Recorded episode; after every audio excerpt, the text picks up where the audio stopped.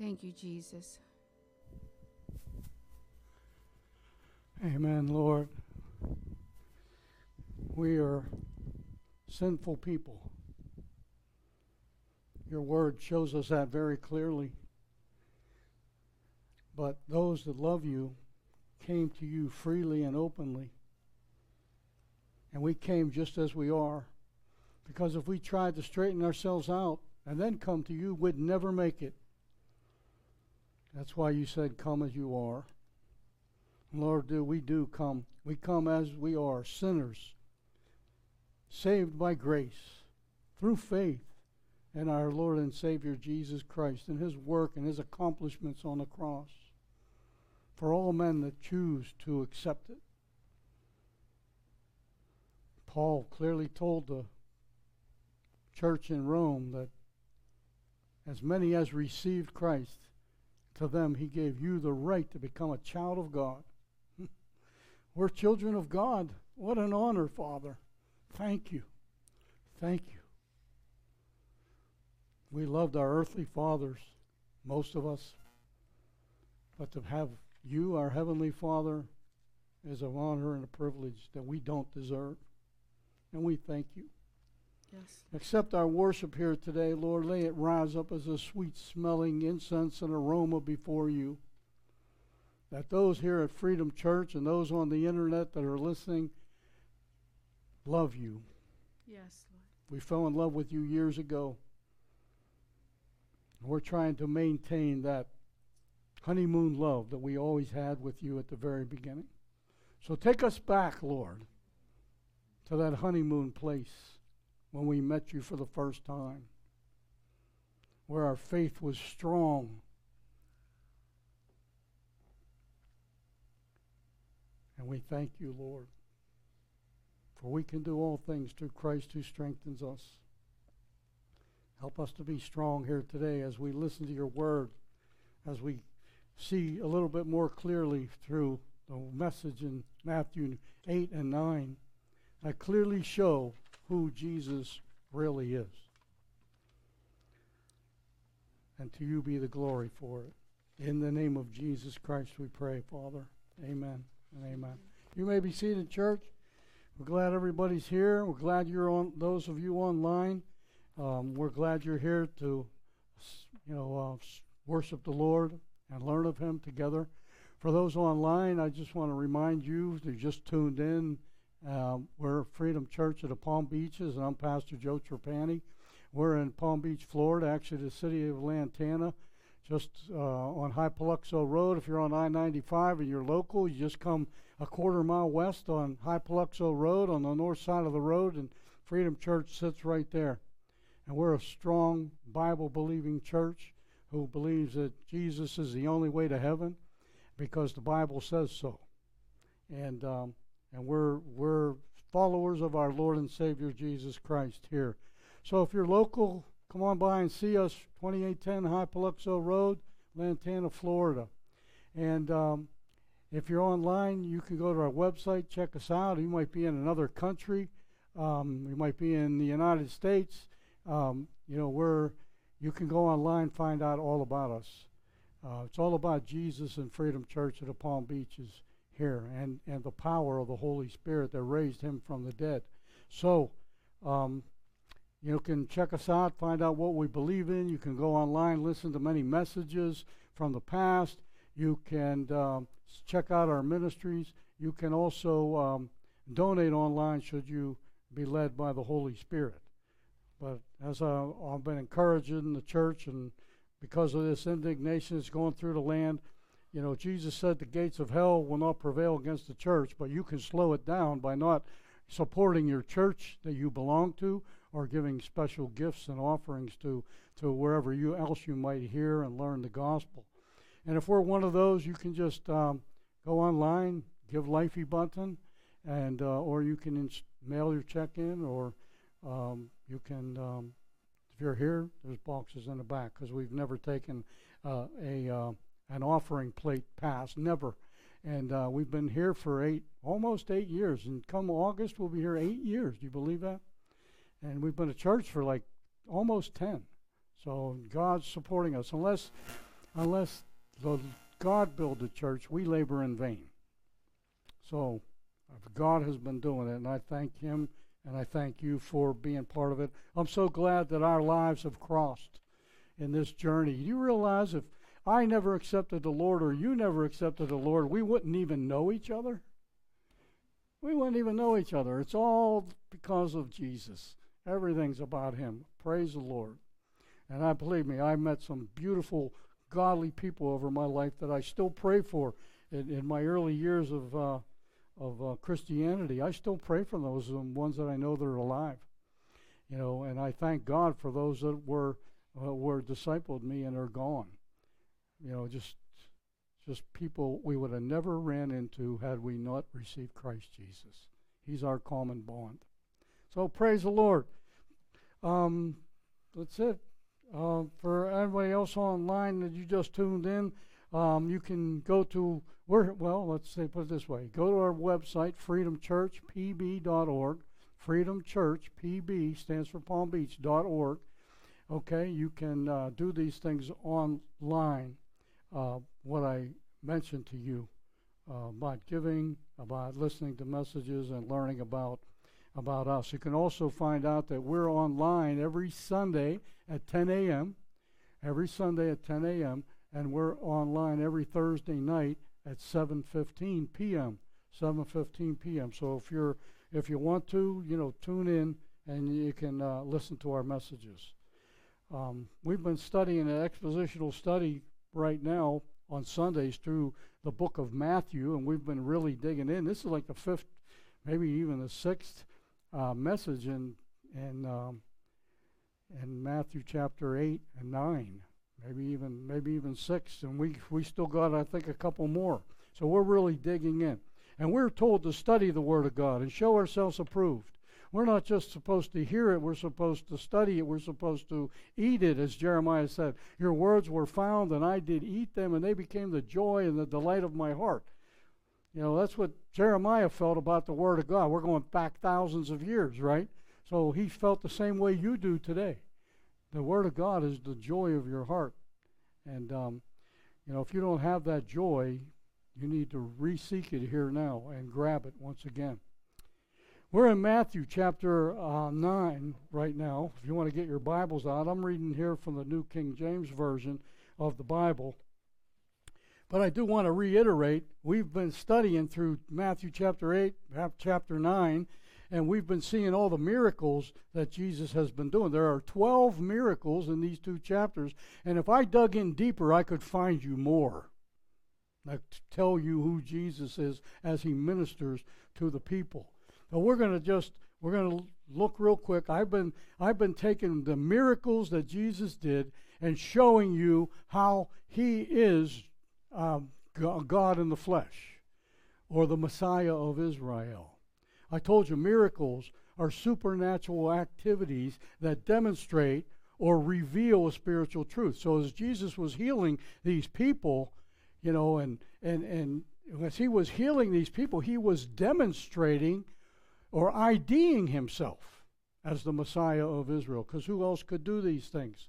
And the Messiah uh, to come was prophesied about doing doing these things. You can read that in Isaiah chapter 61, 1 through 3, and several other places in, in the Bible. So, when Jesus healed the leper in chapter 8, you know, he was demonstrating he's Jehovah Rapha, the, our healer. Jehovah Rapha, our healer. When he, when he healed the centurion's servant and wasn't even present in the house, he is demonstrating that he is Jehovah Shammah, which means the God is there. God, Jesus, the Lord, wasn't even in the house, but he, he was there in the home of the centurion servant who, who, who uh, came back or, you know, was, was risen, has been um, healed. So, so how can he do that? He's out on the road and, and over here, I don't know exactly how far it is, but, you know, he's healing that centurion servant. Who is it? God is there, Jehovah Shammah. And Peter's mother in law, he demonstrates himself as Jehovah Nisi. He's our banner. He was her banner of victory over a, over a simple fever that was actually very high fever, according to Luke. Well, he also, when he cast out demons, he, he healed the sick and, and cast out demons. He was demonstrating he is, is Jehovah Rapha, our, our, our, our shepherd.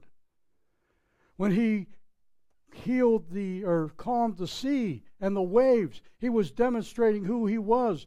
Jehovah Shalom, peace. He brought peace to a violent storm where I think five of the 12 apostles were fishermen. He, he calmed the sea with just a word hush, be still. And the sea calmed, and the disciples are sitting there like, Who is this guy? Even the wind and the sea obey him. When he gets to the other side of the land, there's a demoniac comes running out, actually two. His name was Legion, and he he told the disciples who this was because he cried out, You, I know who you are. You're the Son of God. The disciples didn't know it. Maybe you don't know it, but the demons knew it. How do you explain that? You know, except that they were angels at one time. And they knew Jesus. And Jesus commanded them to keep it quiet. To keep it quiet. And he cast them out. He's demonstrating that he is Jehovah Makadesh, the Lord who sanctifies. This guy was loaded with demons. A legion in the Roman army is 6,000. Other armies, it may be 2,000, but in the Roman army, it was 6,000. He sanctified them. He cleaned them all up so that the demons couldn't even heal, touch them anymore. He's our sanctifier, Jehovah Makadesh. We saw him as forgive sins last week. He identifies himself as our righteousness. He said to the, the paralyzed man that was lowered through the roof, Your sins are forgiven. Who can forgive sins but God? He is his righteousness. Even while that was happening, the scribes are there going, like this guy is he's blaspheming. He's acting like God. He's forgiven sins on earth. And Jesus knew their thoughts. And he's, he's identifying himself there as Jehovah El Roi, which the Lord who sees, he saw right into their hearts, even though it wasn't even mentioned. This is Jehovah Shalom. This is Jehovah Nisi. This is Jehovah Rohi. This is Jehovah uh, Makadesh in demonstration. Today, well, let's see. Today, we're going to see him differently as we move on, but I'm going to be like the second part of our message. Jesus is doing these things so that you and I would know that he is the Messiah. Because a miracle is a supernatural activity that demonstrates or reveals a spiritual truth. And what these healings do and these casting out of demons do, this is telling you, identifying who Jesus is. The disciple, the scribes didn't get it. Who do you think you are? You can forgive sins. And then Jesus told them, hey, after he revealed to them their, their heart, that he didn't even mention it, they didn't mention it, he knew their heart. And he said, he said, so that you would know that the Son of Man has power and authority on earth to forgive sins. That's why I said that. Why didn't he just say, take up your bed and walk? Because he wanted the scribes, the Pharisees, and you and me to know who he is. And that he is Jehovah El Roi who can see into the hearts of men.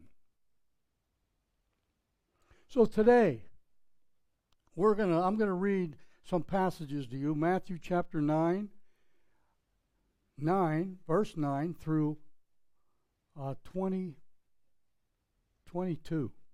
Just so we get a picture. I showed you last week, Jesus is multitasking here. He healed the centurion's servant. And meanwhile, a lady with the issue of blood came up to him. And he's like working on two things at the same time. So here's, here's about this, this lady. We're going to learn this in the second part of this message. But verse 9 says this And Jesus passed on from there and he saw a man named Matthew sitting in a tax office. Matthew is the Matthew that we're reading from his gospel right now, just so you know that. He saw a man named Matthew sitting in a tax office, and he said to him, Follow me. So he arose and followed him. Notice right there, he didn't he didn't hesitate one bit. Matthew closed up his office and followed Jesus. And we never see him, as far as we know, ever go back except for the party that's going to come up, the dinner that's going to come up. So he arose and followed him. Now it happened, as Jesus sat at the table in the house, that behold, many tax collectors and sinners came and sat down with him and his disciples. And when the Pharisees saw it, they said to his disciples, Why does your teacher eat with tax collectors and sinners? When Jesus heard that, he said to them, Those who are well have no need of a physician, but those who are sick. But go and learn this. See, these scribes and Pharisees have, have missed it. And he's telling them, Go and learn this. I desire mercy and not sacrifice. For I did not come to call the righteous, but sinners to repentance. You know, you make you when you see that, you're thinking like, well, Jesus is calling them like they're like they're righteous. But meanwhile, he's pointing out their sin to them. He's pointing out their sin. Go and learn this. Where's your mercy? Where's your compassion? That's what he's telling them. He's rebuking them. You're sinners too, is what he's saying. You got to dig into that and see it. I desire mercy, not sacrifice. He says, I don't care about your, your offering a lamb or a goat or a pigeon or a dove. I desire mercy and compassion. And that's how Jesus is healing all these people out of mercy and compassion.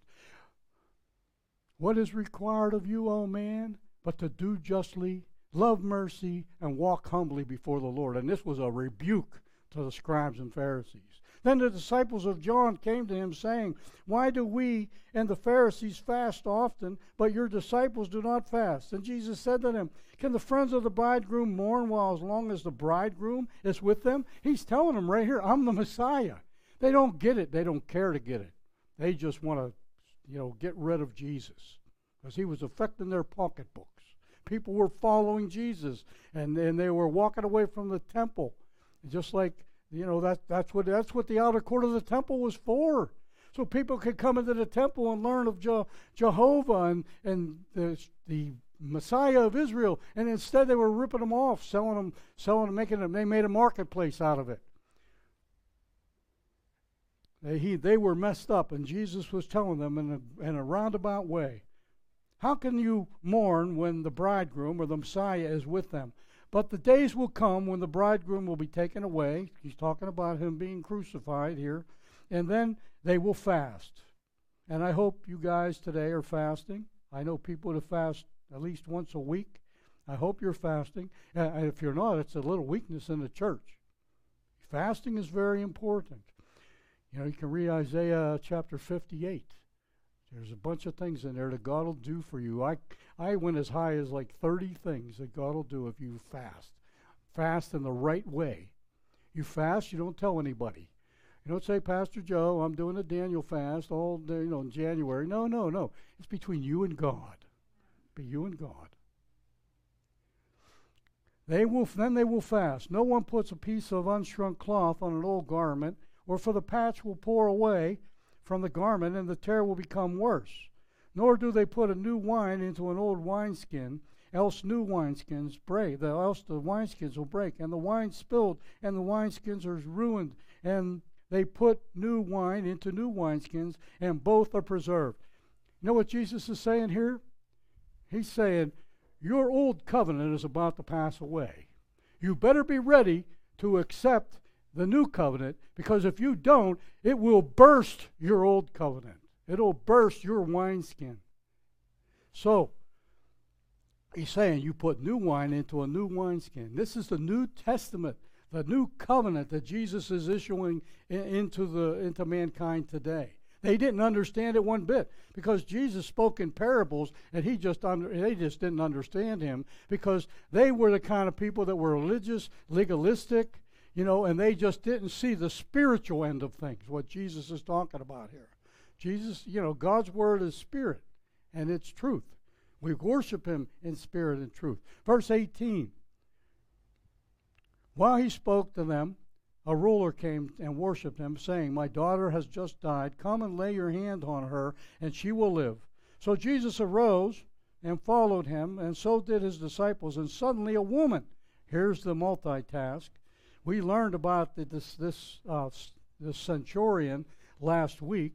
Now we're going to talk about this woman here for a while. Then suddenly a woman who had a flow of blood for 12 years came from behind and touched the hem of his garment.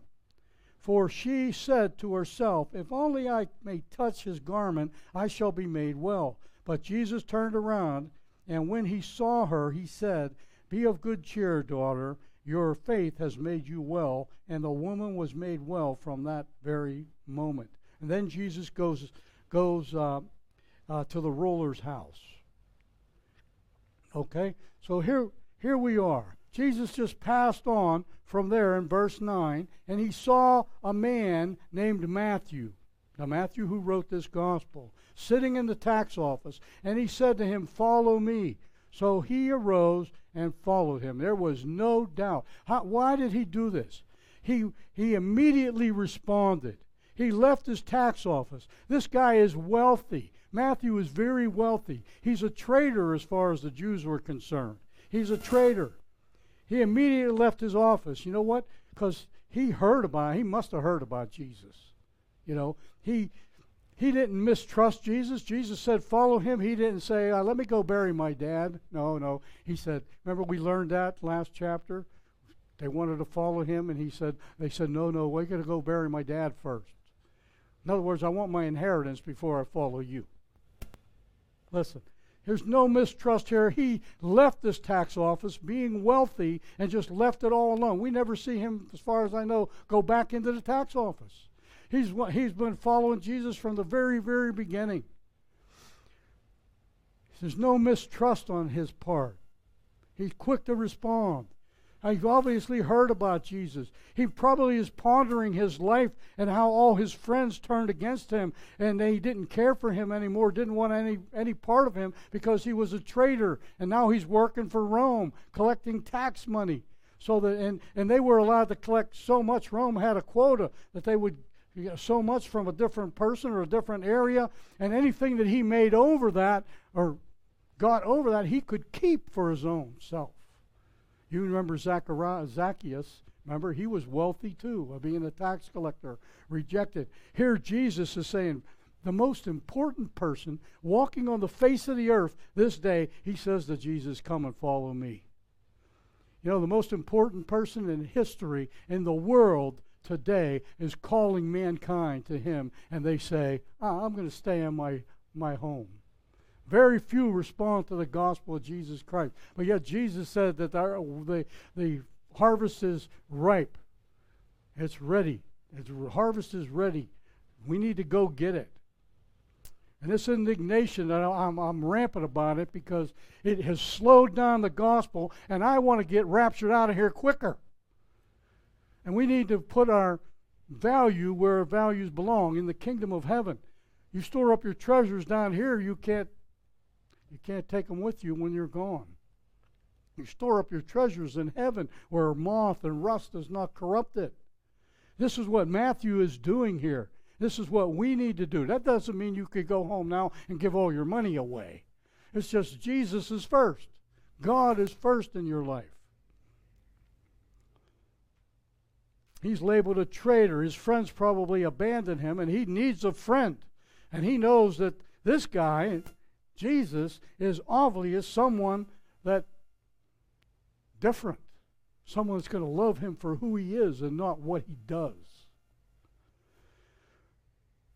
He probably weighed the cost of following Jesus real quickly. I don't care about this gold and silver. I'm going to follow him. He's healing people. Dead people are being raised. Blinder people are seeing. Lepers are being healed. He may have even hated his job as he took it from the Rome. He was sorrowful for his choice. And he said, I want to get out of this. And he did. I, we don't see any indication in the Bible that Rome came after him either. They just put another person in there to collect. Verse 10 Now it happened as Jesus sat at the table that tax collectors and sinners came and sat down with him and his disciples. Here Jesus, if you if you went to Luke verse chapter 5, I'm going to go there and read it for you. Luke chapter 5 and verse 27.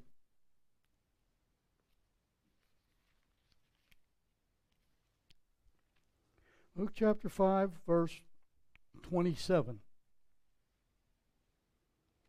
After these things went out and saw tax collectors named Levi. Now, Levi is Matthew, right? Sitting in the tax office, he said to him, Follow me. So he left all and rose up and followed him. Then Levi gave him a great feast in his own home. So this feast was in Matthew's home. And because he was a tax collector, all the all the sinners came to him. All the tax collectors and the sinners. Matthew was having a dinner for Jesus in his home. He was wealthy. He was wealthy. The Bible tells you this home is Matthew's home. And and what happened, he didn't have any Jewish friends unless they were sinners, Jewish friends, because he was a traitor. His friends were, were tax collectors and they were sinners. They were not a Jewish. They were Gentile, maybe even, maybe most of them. So the sin, you know notice that the sinners were open to Jesus' message. The sinners are open to Jesus' message. The scribes and the Pharisees are looking for a way, even at this point, to get rid of Jesus. But the sinners and the tax collectors, they are attracted to Jesus. But he did rebuke them, as I showed you earlier. He said, Go and learn this. I desire mercy and not sacrifice. You can sacrifice all the bulls, the goats, the lambs that you want to. I don't desire that. I desire mercy. And Hosea, that's Hosea 6 6 is what he's quoting here. If you go to Isaiah 6 8, it says, oh, What is required of you, O man, is to do justly, to love mercy, and to walk humbly. And these guys were not humble. They did not walk justly, and they certainly didn't have a mercy. Because if I saw a lame man being lowered through a ceiling, and, and Jesus said, Your sins are forgiven, take up your mat and go, and he walks out of there, I wouldn't be, I would be saying, Praise God. I hope I would be saying that. Praise God. Who is this guy? He must be the Messiah. Who else has done these things? Pharisees were not open to Jesus' message. They're always looking for grounds to discredit Christ. But the tax collectors and Gentiles, they were out to see Christ, came out to see Christ in the, in the New Testament all the way through. It was called jealousy. They were jealous of Jesus. The crowd was following them. You know what? That, that shorted out the Pharisees and the scribes' pocketbooks. And you want to f- affect somebody, hit their pocketbook. And that's what they were doing. Jesus was doing, not on purpose. He was just telling the truth. Who is who has arrived here? It's called jealousy. If you went to um, synonyms for jealousy, it actually says hatred.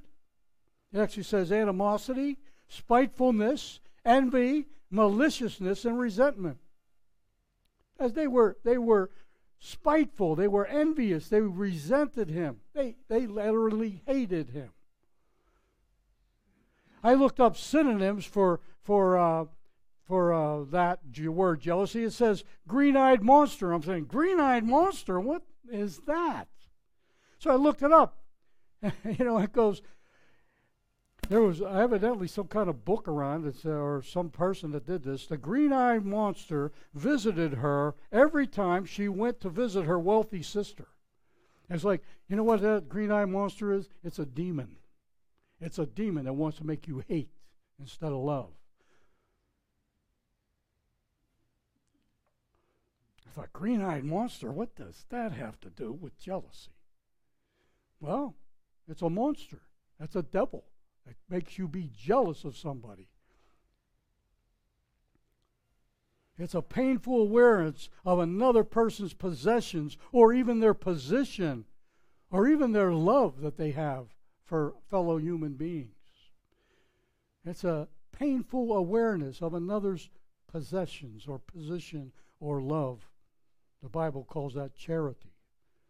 Jesus came to save sinners, not the righteous. Jesus did point out their sins to them. I desire mercy. He said he isn't saying. I always thought like, well, this is a this is a positive note for the scribes and Pharisees. They're righteous, but no, Jesus, as you study this, he's rebuking them. He's rebuking them. You don't have mercy. You don't do justly. We know from the scriptures, as Paul wrote, but God demonstrated his love toward us even while we were yet sinners. Christ died for us. Here's a holy God in front of a bunch of sinful people. You know what? Doesn't that show you how much he loves you? No matter how bad you are, no how, how sinful you are, God loves you.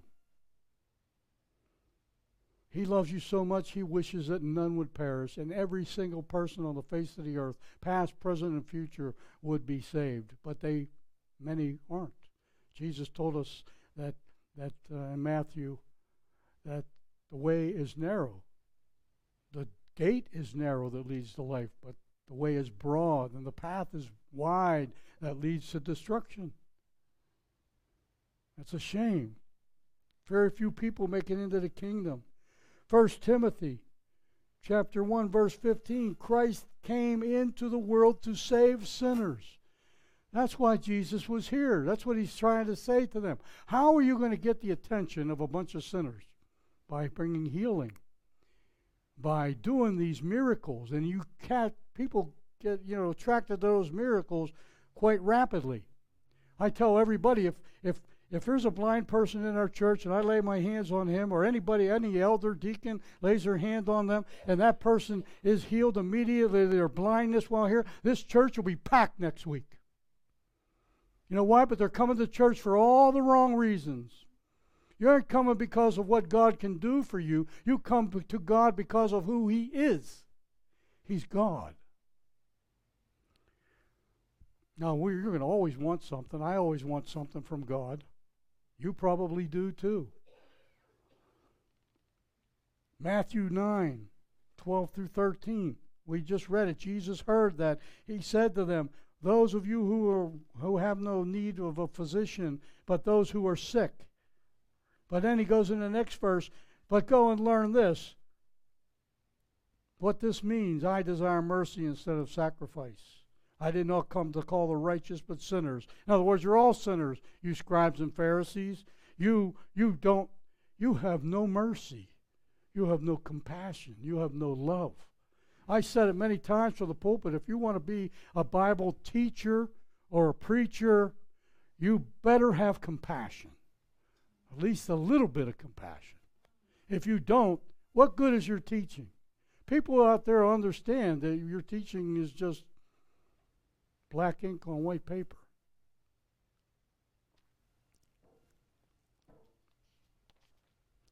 Verses uh, 11 and 12. And when the Pharisees saw it, they said to they said to his disciples, "Why does your teacher eat uh, with tax collectors and sinners?" When Jesus heard that, he said to them, "Those who are well do not need a physician, but those who are sick."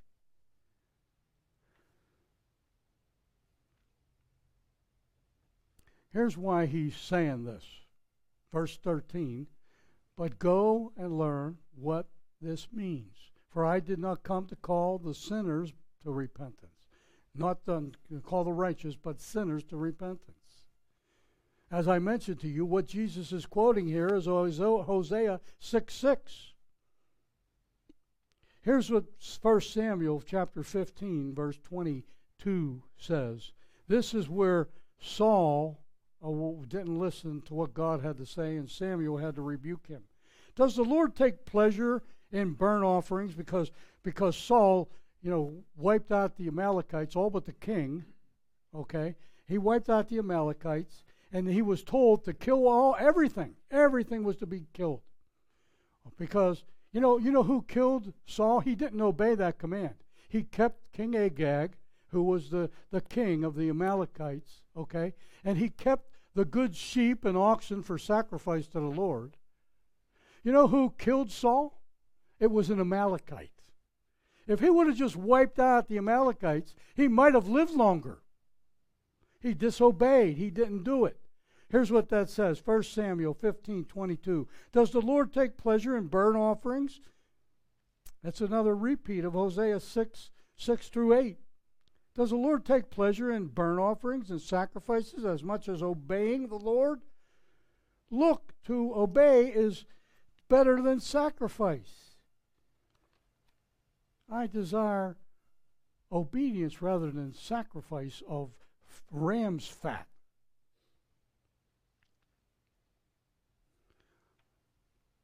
What the Pharisees missed is that their religious, their religion makes you makes them exalt themselves and their self-righteousness. They consider since they're self-righteous, you are defiled by participating with a sinner or a tax collector. I hope when we're around sinners and tax collectors and we know who they are, that we're preaching the gospel to them. That's what Jesus desires to teach them how to obey the Lord and to come to Him and to realize who is who it is, who it is that's talking to them right now.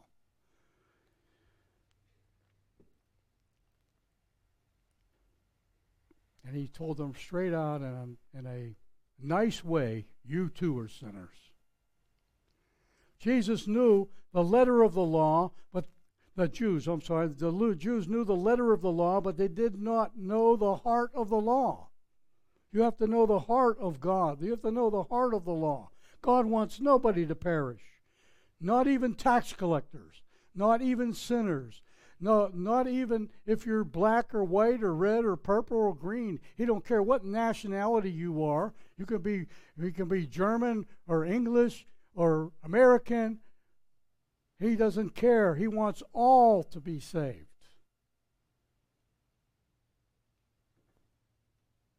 They missed the heart of God, and that's the heart of God today. He wants everybody to be saved.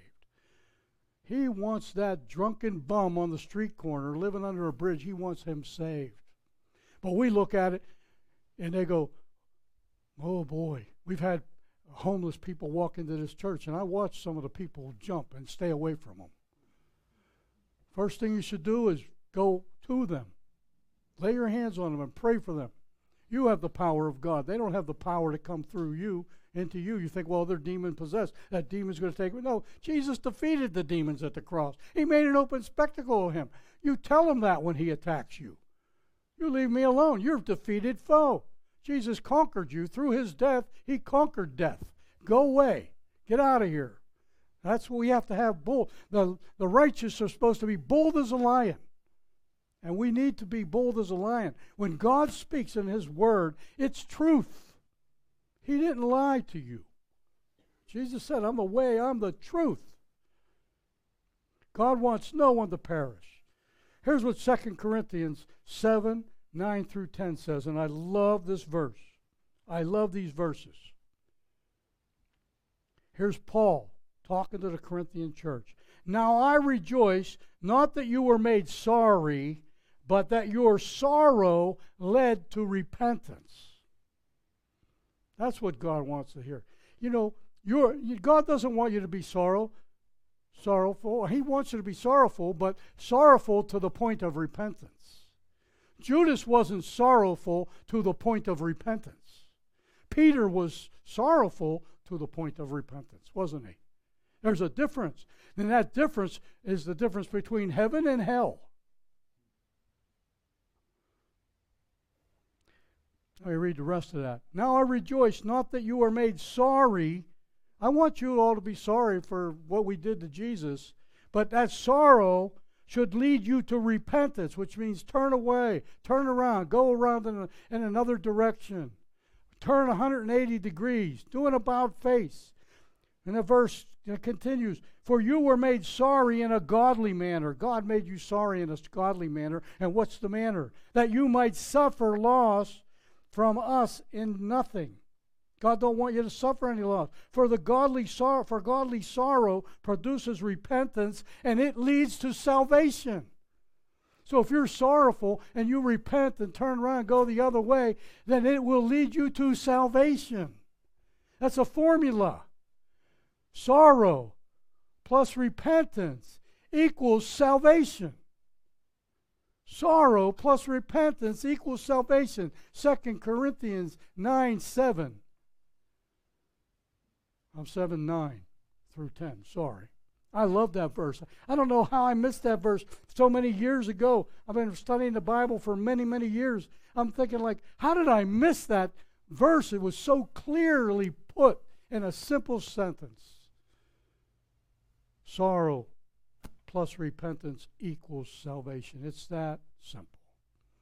You don't have to light a candle. You don't have to go to church every Sunday. You should, because you're going to grow in grace and in knowledge of the Lord Jesus Christ. You should forsake not the assembling of yourselves together as a habit as some is, but re- and you should get together all the more as the time draws near. And you can look at this world, read the newspaper, turn on the news, and you know the time's drawing near. That's all there is to it.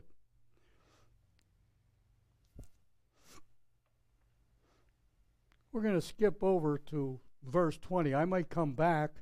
I might come back to that next week or the week after to uh, explaining more about the wineskins and about the the uh, patch. But we we're going to skip down to verse 20 right now. This is the woman. This is all happening. Jesus is really, really moving here. A lot is happening. Now, Matthew's gospel is, is, is not in in chronological order, just so you know that. I think Matthew put this all together so that he could clearly, in a few chapters, even in chapter 10 or 11, uh, 8, 9, and 10, you know, I think he put them all together so that, that you could really understand what a miracle is and why it was given, why Jesus did them to identify himself so that you would identify him. And here it is 2,000 years later, and people still are identifying Jesus as the Messiah because of the miracles that he had done. Nobody refuted any of the miracles he's done. Okay, and suddenly, verse 20 of Matthew chapter 9, and suddenly a woman who had a flow of blood for 12 years came from behind and touched the hem of his garment. And she said to herself, if only I may touch his garment, I shall be made well. She had a flow of blood. According to Leviticus 15, verse 19, this is a menstrual flow. It made her unclean. The other Gospels, you know, Matthew, Matthew, Mark, Mark, and Luke, uh, fill in more information than Matthew did here. But here, it's a flow of blood. It's a menstrual flow. She was considered unclean she wasn't allowed to be in it, but like a leper, she was ostracized from, from the community. Mark tells us, and Luke tells us, that, that she's been in this sickness for 12 years. They also tell us that she's been to all the doctors. They also tell us that she spent, she, her condition grew worse after going to these doctors. She also tells us that she spent all her money. She's been in it for 12 years. She's been to doctors. Conditions grew worse. She spent all that she had on it. Mark tells us that Mark 8:43 tells us as soon as she touched Jesus' garment, the flow stopped. That quick. And she knew it. She didn't undress herself, she felt it in her body. And I know a lot of times when God does a miracle, you can feel it. You can feel it when He touches you.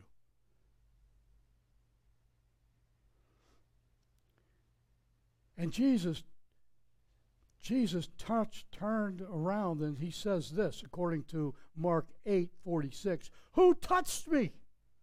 Well, the disciples are declaring, There's people all crowding in all around you, and you want to know who touches you? Now there was there's different kinds of touch. Do you see this?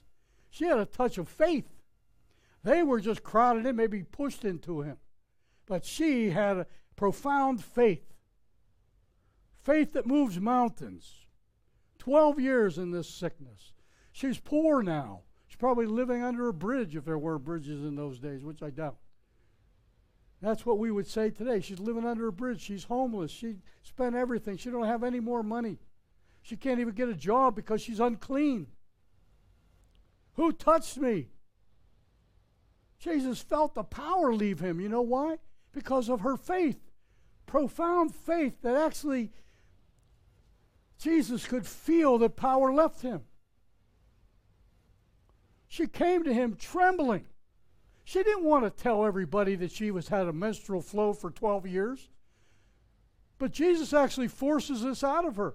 He wants you to confess, confess before him what your need is. Well, that's what she do. She had to declare to the crowd what you'll see it as we go along. She had to declare to the crowd why she touched Jesus. And you know what? By her doing that, the crowd's rejoicing because they probably knew she was that, un, that unclean woman. And they're probably rejoicing. That's the lady. That's the, the one that's unclean. Look at her. She's healed. Praise God.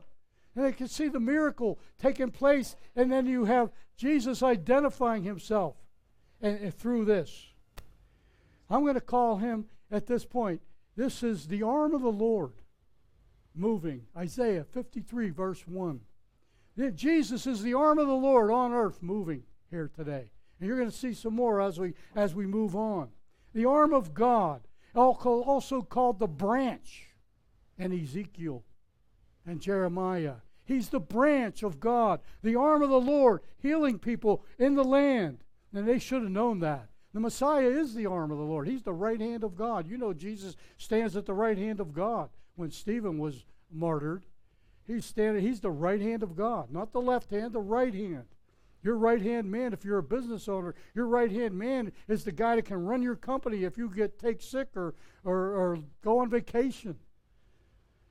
Jesus is the arm of the Lord on earth today, and that's what this miracle is demonstrating who he is. Miracles are a supernatural activity that demonstrate or reveal a spiritual truth, and that truth is Jesus is the arm of the Lord. He's the Messiah at work here. He, she came forth trembling, and verse 37, 47 of Mark 8.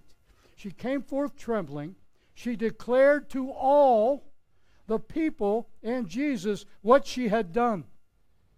She declared not, not just to Jesus, to everybody. She had to declare her sin. And the reason she did it, she was healed immediately, according to Mark 8:48. She was healed immediately. She didn't say, "Well, uh, it's going to be a slow healing. You know, it's going to be 12 months from now. You'll be totally healed." No, she was healed immediately because of profound faith, which I think the church needs today, and I need. Profound faith that moves mountains. Faith. When Jesus comes back, will he find faith in me? Will he find faith in you? Faith that moves mountains? We get all kind of controversies on this in the Christian church. I believe God can heal immediately if he wants. I believe God can do anything he wants as long as it lines up with his word, and that's true. If you have one inch of doubt, then you need to work on that because God can do it. I'm convinced of it. If if he couldn't do it, why is James 5:14 put in the Bible? You know, uh, if any of you are sick, let him call for the elders of the church and let him lay hands on him and, and anoint him with oil, and the and his sins will be forgiven and he will be healed. Why is it even Bible? Take it out if that ain't true. It's true. Because God wanted it. The problem is us. We need to have, our faith needs to grow. Our faith needs to grow into that mustard seed tree. And by the way, everybody says, well, the, the birds of the air can lodge, log in the mustard seed tree because it's the smallest of the, of the um, herbs. It's a small seed of an herb, okay? And it grows into a mustard tree. But it says that the birds come. You know what the birds most of the time represent in the Bible? The devil, evil. So when you do grow into a big tree, mushroom, uh, uh, mustard tree, and the birds come and they're trying to put doubt into it all the time. We got to get rid of that doubt. Doubt cancels faith.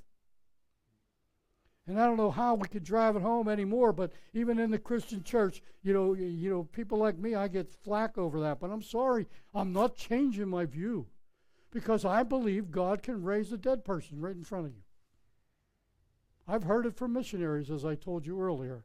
I've heard missionaries tell me that they laid hands on the on the dead and people ro- rose up in Africa.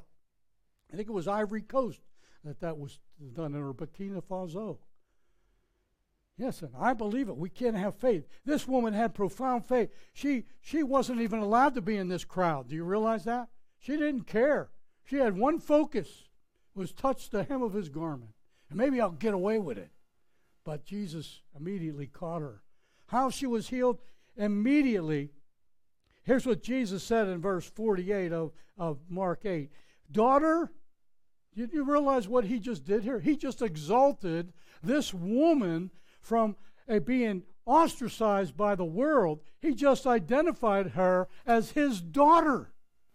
Oh my goodness. Look at this. It's like Jesus we learned last week when when he went in to raise the the um, the, the um, daughter of Jairus, and he, and he and one well, Matthew says he said uh, wake up or open your eyes, and he opened his eyes. But Dr. Luke tells us that Jesus had more sentimental, more mercy, more compassion. He said, My little lamb, I say to you, arise. And that's what he's doing here to this girl. He's saying, Daughter, daughter, be of good cheer. He's calling her a daughter of, of Jesus Christ. You know, you women out there, you're daughters of Christ. And us men, we're sons of Christ. It's, a, it's an honor, it's a privilege. He's uh, immediately exalting her before all these people and, and, uh, and, and declares her faith. Daughter, be of good cheer. Your faith has made you well. Go in peace. Your faith, your faith. This lady had no doubt. She had a faith above most people. Jesus only a few times said, I marvel at faith. And both of those times in the scripture is actually a Gentile. He marveled in the faith of a Gentile. She knew that if she touched Jesus, then he would be unclean. Do you realize that? He knew she knew that if she touched these people in the crowd, which she obviously did, they would be unclean. And if she touched Jesus, he would be unclean.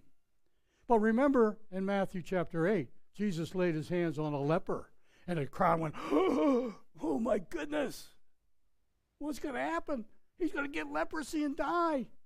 Jesus, no fear in love. There's no fear in love.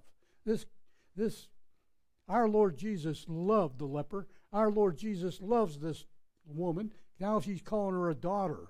He's exalting them. You know, he's exalting so her faith so that we today can grasp this and have faith that moves mountains. And fear will stop your faith. If she would have allowed that fear of touching the crowd or touching Jesus, it would have stopped her and she would have continued maybe another 12 years or even until she was dead in that hemorrhaging. This woman had faith. Many people touched Jesus and were healed all through the scriptures. They, he didn't just touch them, they touched him. Let me show you some passages. Matthew 14, 34 through 36. At Gennesaret, they brought those who were sick and begged him that they might only touch the hem of his garment. That's what they're saying. All they want to do, they say, Jesus, you don't even have to. Just look at the faith of these people. You don't even have to lay hands on me. If if you just, if I just touch you, if I touch you, I'll be healed. Wow. You know why? Because Jesus is identifying himself as the arm of the Lord here. Isaiah 53 1. Isaiah, or Zacharias 3 8. Behold, I am bringing forth my servant the branch. And that's what God, this is who this is. This is the branch. If you read your Old Testament, you'll see the B's always capitalized, which tells you it's a reference to Messiah, okay, or God. If they just touched the hem of his garment, obviously either the woman knew that these other people were doing it, but she probably instigated this thing. People probably said, well, the lady just touched the hem of Jesus' garment and she was healed. So they just said, Jesus is coming to our area. Let me just touch his garment. You see how the news is traveling. If Jesus would, if he wouldn't told people to keep it down about who he was, he wouldn't have been able to even get anywhere near a city because the crowd would be so big. And that's what made the scribes and the Pharisees so jealous. Mark 3 10 and 11. For he healed many, so that as many as afflictions pressed about him to touch him, and the unclean spirit, even demons left, and unclean spirits, whenever they saw him, fell down before him and cried out, saying, You are the Son of God. But he warned those demons and sternly and said that they should not make him known. Ooh, man, this is powerful stuff, the scriptures. It makes me want to go out and lay hands on the sick so they can recover.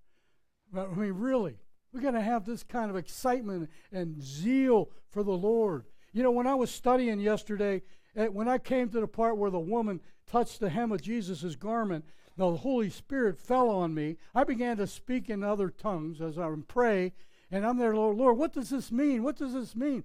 And, and I never got no answer. I think I see the answer now for the excitement of it. You know, I, I could feel the Lord in the room. I could feel His presence, and I love to feel that when I'm putting the message together. And what He's saying is, keep, you know, keep on keeping on. Keep on keeping the faith. Now there are other things that will not just doubt can can uh, you know cancel faith. There's other things, unbelief, unforgiveness. So just don't think I'm talking about. It. There's things that may, may we have we may have to get rid of to have this profound faith. Like the lady didn't care if she touched the people. She figured, hey, I'll get healed, and if they do get unclean because of me, he he can heal them. That's how she figures figured it out, I'm sure. And Luke 6:19 and the whole multitude sought to touch him for power went out from him and he healed them all. He healed them all. Jesus Christ never says no at, at all as I see through the scriptures.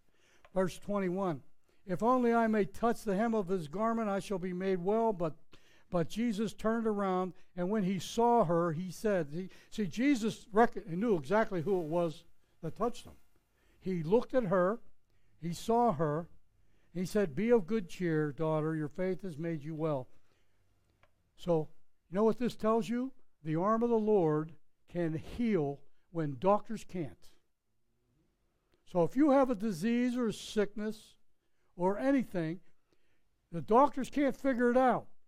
Even Humana can't spend all this money on it, or, or Social Security runs out, or whatever it is. You know, you know what? You can always go to Jesus.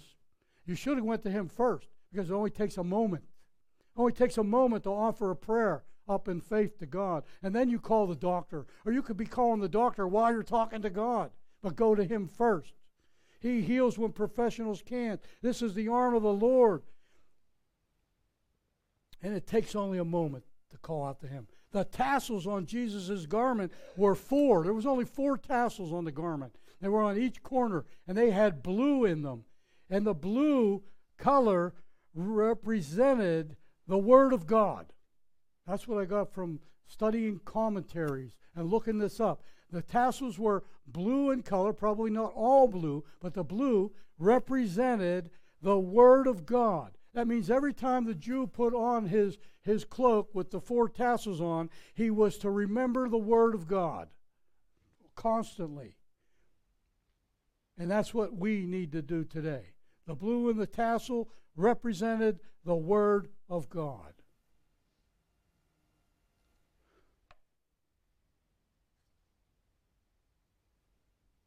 She, on the other hand, knowing she never thought for one moment that Jesus would felt the power, would feel the power leave her. She wanted to know. She was almost like stealing a blessing or stealing a healing. But Jesus, you know, wants you to know who does it. It's Him that does it, and He wanted the crowd to know this. He didn't want to just come out there and say, I'm the Messiah. He came out there demonstrating, identifying himself as the Messiah by the miracles which he did. I, I copied this from uh, from uh, Dake. I don't know if you know Dake, but he's a commentary guy. From he, he was born about 1900, died about 1985. I have a Bible that was given to me, fantastic. This guy spent his entire life with this Bible. It's called the Dake Bible. In that Bible, on this, it says 10 steps in her healing. I want to read them to you. 10 steps of her healing. Number one, her desperate condition. Number two, she spent all she had. Number three, she tried human remedies. No help. She heard about Jesus. Number five. Number six, she planned her procedure. She had this all planned out. When Jesus is coming, I'm going to touch the hem of his garment. That's her. She planned this all out. This was premeditated. This woman knew Jesus was coming and she was going to get healed one way or the other. Profound faith. Number seven, she exercised her faith by going through the crowd, touching people, and even touching Jesus. And number eight, she instantly was healed. Number nine, she knew she was healed. She knew it. Not only was she instantly healed, she knew she was healed. It was put into her spirit. And I know people that were healed and they feel the Spirit come upon them and they said, I'm healed. I'm healed. I know I'm healed. And they were. And then she knew her, she was healed. And number 10, the unfailing law of God, which says that, you know, forget not all his benefits. He forgives all your sins, he heals all your diseases, and he saves your life from the pit. It's, it's all the blessings of the Old Testament are available for us today. Remember, she was ceremonially unclean. She, she did not want to draw any attention to herself. Being a crowd in a crowd of people, it was embarrassing, but she did it anyhow. But she didn't expect to be caught. Why did Jesus know? Well, Jesus noted that the power was run out, and he and he called her out on it. He knew power went out, and why? And I got some reasons here so that she would know He healed her. She would not have to worry about it coming back next week or next year. Jesus wanted to know her to know He healed her. Number two, so others would know that she was healed. B, because of the ailment was private. This ailment was private, but God wanted it to be known. Jesus wanted it to be known. Number three, so she she and the crowd would know she was healed by faith and not to think she stole it from Jesus. She was healed by faith. And that's for us today. She didn't, she wanted to steal it, but Jesus wanted her to know, wants us to know, it was by her faith. Even though she had maybe that kind of a motive. Now, I don't know if I'll call that a motive. So she, number four, so she knew Jesus did not want her to hide from him. You know, he, he was looking at her. Who stole who uh, power's gone out from me? Who touched me? And he was looking directly at her, according to Luke. So she couldn't even deny it. Uh, why would she want to? She felt that she was healed. She couldn't hide it from him. Number five, she did it so the ruler of the synagogue, uh, Jairus, who was approaching, okay, he, he did it so the ruler of the synagogue would see the power of Jesus, giving him the faith that his daughter could be raised from the dead. See, Jairus was most likely listening to this. He had just arrived. Remember? He was talking. And then the woman came. And then now he's back to Jairus. But Jairus is watching this whole thing, which is building his faith. He did not bless her, giving her the honor he, he gave her the honor of the title. He called her daughter. Oh, won't you let Jesus to say son, daughter to you? Praise the Lord. That's a title that that was given to her and her alone, for from what I see in the Scripture. Except the the lady that was all bound up on the Sabbath in the synagogue, he called her a daughter of Abraham, but he's calling her here daughter, which is exalting. In the healing here, we see the arm of the Lord, which is Isaiah 53 1. The arm being the branch, uh, Zechariah 3 8. The arm being the branch which was to come. Zechariah 6:12, Isaiah 4 4:12, Jeremiah 23:5 and 33:15. And in the healing we see the compassion of Christ. We see the power of Christ. We see the arm of the Lord. We see him. It's loud and clear who this guy is. And his power was gone out of him as a response to her faith. And we have to have faith. What faith can do is amazing in a person's life. But you have to know that this Jesus is the branch, he's the arm of the Lord, he's the Messiah of Israel, he's El Shaddai, he's El Elyon, he's El Shammah, he's El El Rophe, he's he's El Tidkanu, he's El Elroy, and he's El Shaddai, all powerful. That's who Jesus is. These two chapters just should make your should just blow your mind as to who Jesus is. And if it don't, you're as blind as a bat. Because Jesus Christ is Lord, there is none other. And if you want him as your Savior, if you want him to call you a daughter or a son of God, then you need to do what the, the scriptures say in 2 Corinthians 7, 9, and 10, which says that, re, let's see, that sorrow plus repentance equals salvation. Simple formula. Sorrow plus repentance equals salvation. So if you want to be saved, go to the kingdom of heaven. You need to be sorrowful to repentance, and you will receive the gift of eternal life. Let's pray. All you got to do, pray with your heart to the Lord. I don't need to lead you in a prayer. You know, you need to just bow your heart before Him and speak from your heart, not from your head, because your head, God don't care about your head. God looks, don't look at the outward appearance, He looks at the heart. So, with all your heart, just ask Him into your heart, and you will be saved. And you must repent and be sorrow, repent, and you will have eternal life. Father, in Jesus' name, I thank you for your word. Your word so gorgeous, so beautiful, Lord. No wonder Jeremiah said, Your words were found, and I did eat them, and they became the joy and the delight of my heart. Lord, we need to ponder, we need to meditate, we need to memorize your beautiful word. And as we do so, we'll be looking at the face of our Lord Jesus Christ because he is the word. In Jesus' name I pray. Amen and amen. God bless you, church. I love you all. I mean that. Don't forget Saturday.